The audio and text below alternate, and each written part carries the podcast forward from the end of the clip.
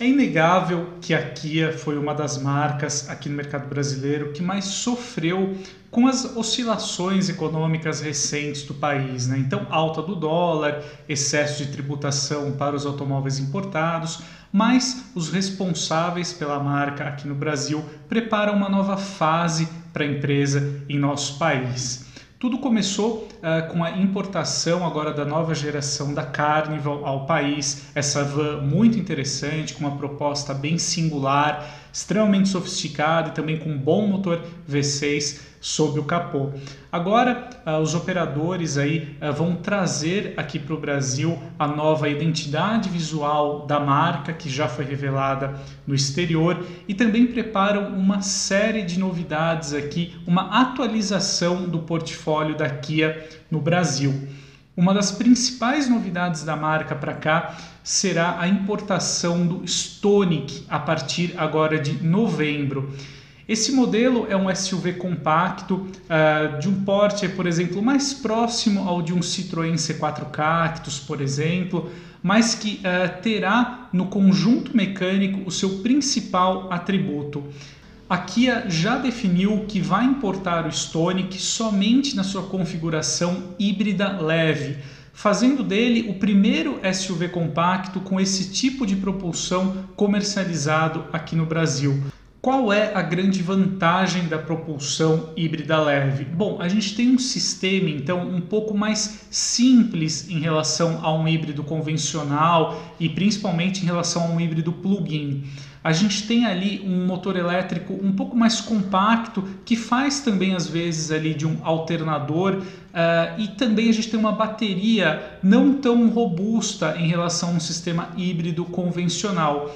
Com isso, um híbrido leve ele costuma ser mais barato em relação, eh, no caso bem mais barato em relação ao híbrido plug-in, por exemplo, eh, trazendo as mesmas vantagens do conjunto propulsor eletrificado. Então você tem um ganho na performance e, sobretudo, na economia de combustível e no baixo nível de emissões de poluentes. No caso do Stonic híbrido leve, conhecido aí pela sigla MHEV no exterior, a gente tem aí 120 cavalos de potência combinada, 20 kg força-metro de torque, Pegando os dados no exterior, o Stonic aí com a transmissão de dupla embreagem e sete marchas, ele é capaz de acelerar de 0 a 100 em torno de 10 segundos e meio e também tem um consumo aí combinado que gravita na casa dos 20 km por litro. Sem dúvida aí é uma média muito boa, extremamente competitiva.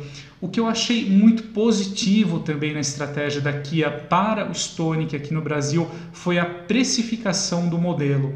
A marca já definiu que o Stonic aqui no Brasil vai custar R$ 149.990 e eu achei esse valor muito competitivo.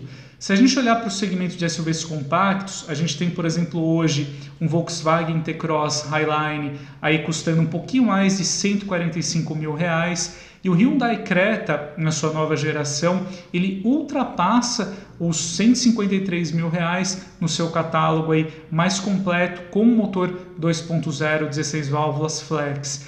Uh, também, se a gente olhar aí as configurações do Stonic no exterior, ele é um carro muito completo, com alto nível de tecnologia, tem um pacote robusto aí de assistentes de condução, que certamente a deverá trazer aqui para o modelo que será importado ao Brasil. Então eu acho que aqui acerta muito na estratégia do Stonic aqui no Brasil. Esse modelo uh, tem, reúne aí muitas condições para ser extremamente competitivo aqui no mercado, mesmo sendo importado. Então, acho que é uma, foi uma boa solução, uma boa estratégia dos importadores da marca aqui no Brasil para uh, eh, deixar registrado, estabelecer essa nova fase da Kia para o nosso mercado. Sobre esse segmento de SUVs compactos híbridos, eu só gostaria de finalizar o vídeo aqui fazendo uma observação. A gente tem uma perspectiva em um horizonte de curto prazo de é, contarmos também com novos modelos nessa categoria.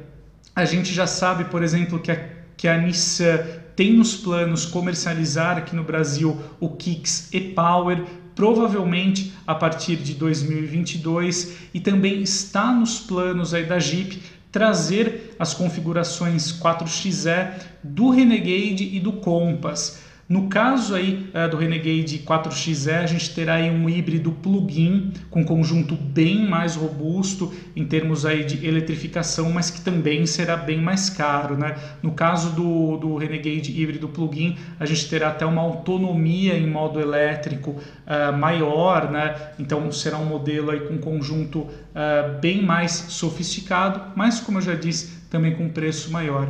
Então, é só para finalizar, voltando aqui ao Stonic, eu acho que a Kia acertou muito nessa estratégia.